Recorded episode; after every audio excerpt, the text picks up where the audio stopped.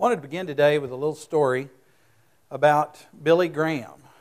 So, back in the day, Billy Graham used to do these crusades all over the country. And he was in South Carolina one time, and he needed to mail a letter. And this was back in the 60s and 70s, so you young folks out here, we didn't have email. He wanted to mail a letter, and he asked this little boy on the main street, how could he get to the post office? And after the boy had given him some directions, Billy said, Hey, if you'll come to the Baptist church tonight at 6 o'clock, I'll tell you how to get to heaven. And the little boy said, No thanks. You don't even know how to get to the post office. oh, there's some humor in the wisdom of a child. If you would, please stand as we honor the reading of God's Word from Mark chapter 4. We're going to read verses 3 through 8. Listen a farmer went out to sow his seed. As he was scattering the seed, some fell along the path, and the birds came and ate it up. Some fell on rocky places where it did not have much soil. It sprang up quickly, but because the soil was shallow, when the sun came, the plants were scorched and they were withered because they had no root. Other seed fell among thorns, which grew up and choked the plants so they did not bear grain. Still others fell on good soil. It came up, grew, and produced a crop, some multiplying 30, some 60, some 100 times. Let us pray. Heavenly Father, I just ask for this message to be your words, not my words. And Lord, I just ask you to continue to over, look over our church and our community in the days ahead. In your Son's precious name I pray. Amen. Well, I got the inspiration or the idea of today's message. You may figure out from the call to worship scripture what it might be, and Mary's got a slide for me here. Um, this is a map that some really smart folks do, and I shared this out on uh, the internet this week. If you look at all the time periods in the last 132 years, from December 1st to yesterday, in our area, it appears it's the third wettest three month period over the last 130 years. So that's awesome that, you know, we have been blessed with all this moisture. And that got me thinking about growing and seeds and gardening and whether you're seeding a little garden in your backyard or you're farming hundreds of acres, we all know that having enough moisture is important for that seed to germinate and develop into plants. And looking at that map, I thought, well, we're off to a great start here in 2024. But we all know if you cast out your seeds and there's not enough water, they will not produce the fruit, the wheat, the cotton, the flowers. You kind of get where I'm headed here. And I just love the idea in this parable of a sower or a farmer planting seed with just kind of wild abandon. Just imagine just throwing stuff wherever uh, in unexpected places and the excitement and the potential of what could happen with those seeds. Yet, if you know anything about modern farming, there's no haphazard to it because that seed is not cheap to start with. And we use modern technology to help maximize the use of our soil. We use air seeders to measure the density and plant at an optimum place. And we do soil studies and maximize our productivity, and seed isn't wasted on that poor soil. They tend to avoid it. But in ancient days, they didn't have all that technology, but it really wouldn't have been much different. In fact, a point that Jesus makes in this parable is a good sower knows where to seed and where to avoid just wasting those valuable seeds on soil that won't produce. Yet, this parable that Jesus tells describes a sower who is not so efficient and careful with his seeds and soil and planting techniques. This farming style seems a little bit crazy to our modern world and to the, even to the crowds listening in Jesus' time. This haphazard sower who scattered seeds everywhere draws our attention to a different type of soil, to the hard packed soil on the paths, not unlike our gravel roads or walking paths, we hear about the rocky soil with no depth to it. That soil is amongst the thorns and thistles as well.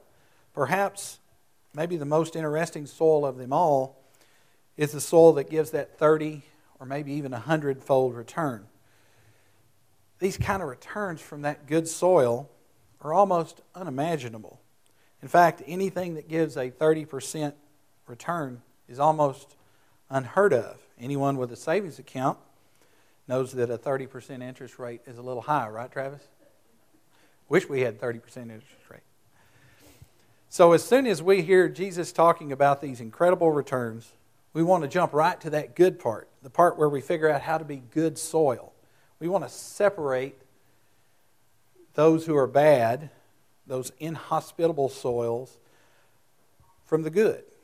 We want to see ourselves as the good soil.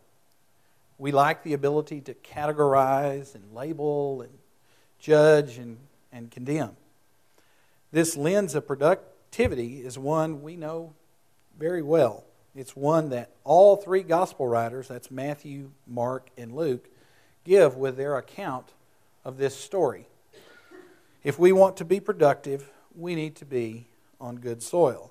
If we want to be righteous, we need to be good and faithful. Yet we know this kind of productivity just isn't realistic. We know that this is really not the way our world is. If we're honest with ourselves, we know this life is full of unexpectable, unexplainable, unknowable outcomes. We know that sometimes the people with the strongest faith, those who are gentle and kind, those who are most valuable, sometimes receive the hardest lot in life. We know that suffering and sin doesn't really seem to follow a pattern, but rather happens to us at random. We know that there are those who seem to have an easy and blessed time with life, and they have just everything really working out without even trying. And sometimes we feel like they don't even deserve it. And when it comes to hearing the word, as Jesus says, we know that much of the time we are much more like that hard, rocky, or thorny soil than good soil. We all wish we could pray more, pray better. We wish that we gave more to the church, had more time, more money.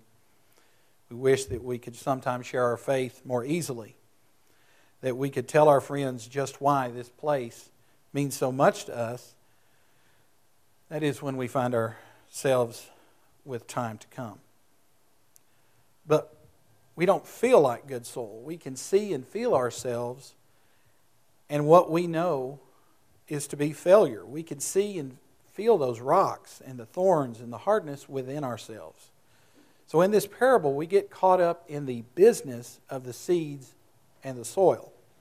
We like to imagine the details of where we fit in, and we're stuck in the reality of what it means to be soil, good or otherwise. But the parable just isn't about seeds or soil. Jesus gives us a clue right at the beginning. Jesus says, Hear then the parable of the sower. This parable is not about soil, it's really about the sower. It's not about us, but it's instead about God. About this sowing God who seems radical, haphazard, and all over the place. A God whose seeds end up everywhere. When Jesus explains this parable, he never encourages anyone to be in the good soil or the good seed. He says that the parable is about the sower. It is about the one who owns and works the field, the one who owns and plants the seeds. This parable is about a God who is willing to see that there is a possibility, even in rocky, hard, shallow, poor soil, of a good outcome. Even knowing that the seeds may not grow God scatters and he plants anyway. This parable is about God who declares that hard packed ground, that dark nutrient soil, that thorny soil. God declares all these soils are acceptable. All these soils are good enough to sow, good enough for the word to be scattered on.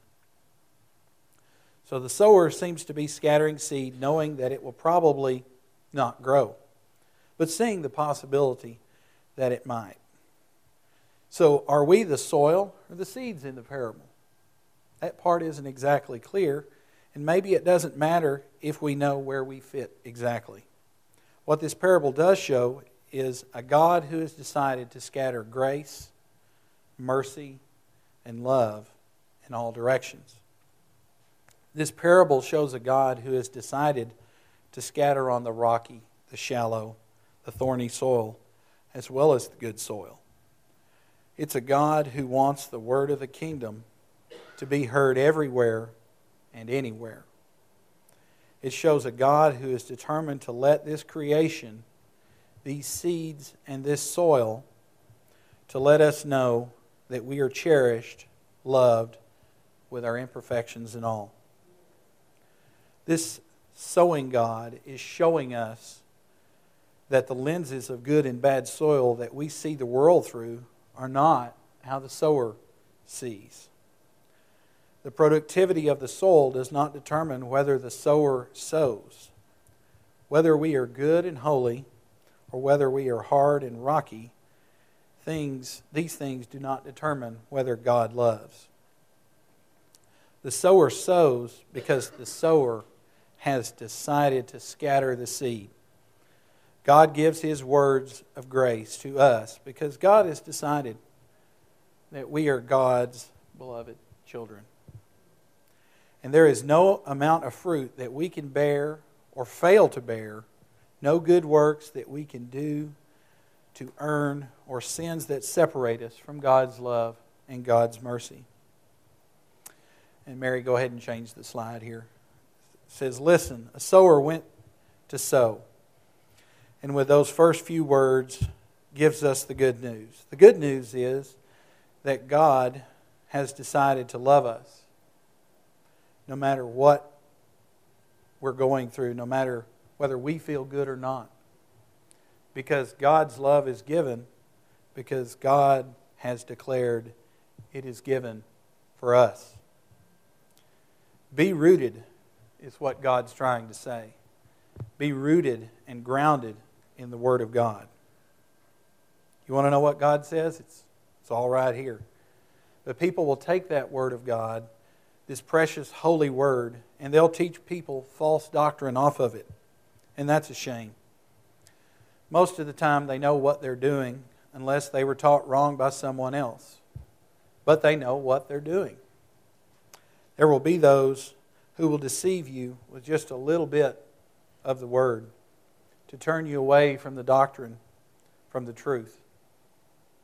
There are people who are not rooted those will take advantage of that person. Don't be that person who can easily be swayed from what thus saith the Lord. You hear false teaching, run from it, flee from it. If you're not sure about it, talk to somebody, ask, learn, find out for sure. There are people who sound really good until you really get into what they truly believe. Be rooted in your Bible daily. So, how are you going to get rooted? Read the Word of God.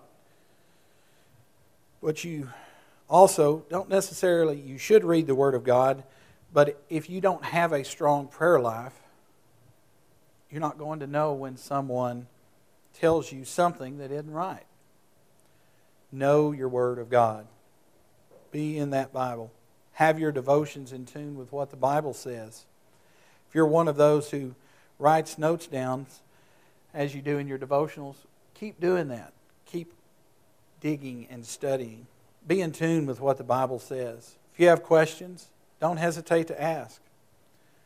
We want to search the Scriptures to make sure we interpret the Word of God correctly. The parable this morning tells us to be rooted, to be able to know what the Word of God says and how to be rooted. Don't be one of those who can be swayed away. It can happen to anybody.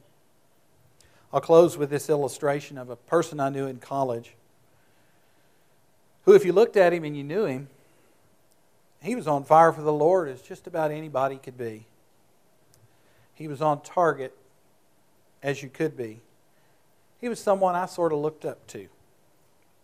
And I look up to several people in our church spiritually. I don't mean to leave anyone out, but Lurleen over here is a good role model, and I appreciate who she is. God is good. But if we go back to this man in college, you could look at that person and go, man, this guy's doing great things for the Lord. But he wasn't a Bible scholar, he was an English major. You could think that he was going to be that guy that was on fire, that he would know the Bible well. The second semester came along, and he fell into sin and error, and he started to reject the Word of God. Now, on the outside, everything looked fine. He wasn't rude, as he probably should have been. Maybe he was kind of on that stony ground. Maybe he was more like the thorns and being choked up. Either way, can happen to anybody. Could happen to one of us. So, how do you avoid that? We be rooted. Colossians 2 7 says, Be rooted and built and established in the faith. God sows the seed of His word in love and the spirit of life and peace without any distinction. That's the great news. Christ died for us. You see, God doesn't sow just on that good soil, He doesn't sow only among the righteous and deserving. That was the teaching of the Pharisees. The Pharisees taught us that you had to make the right sacrifices and obey the letter of the law of the Scriptures in order to receive God's grace. But you see, what we see throughout the gospel is Jesus is sowing amongst the rocks and the thorns on the path. He eats with the sinners and takes company with tax collectors, Samaritans, and the outcasts. He sowed abundantly, even amongst those who would betray and execute him. And that's our story. And this is our God a God who makes no distinction amongst whom he sows, a God of inclusivity whose love and whose grace knows no bounds. And that's the good news.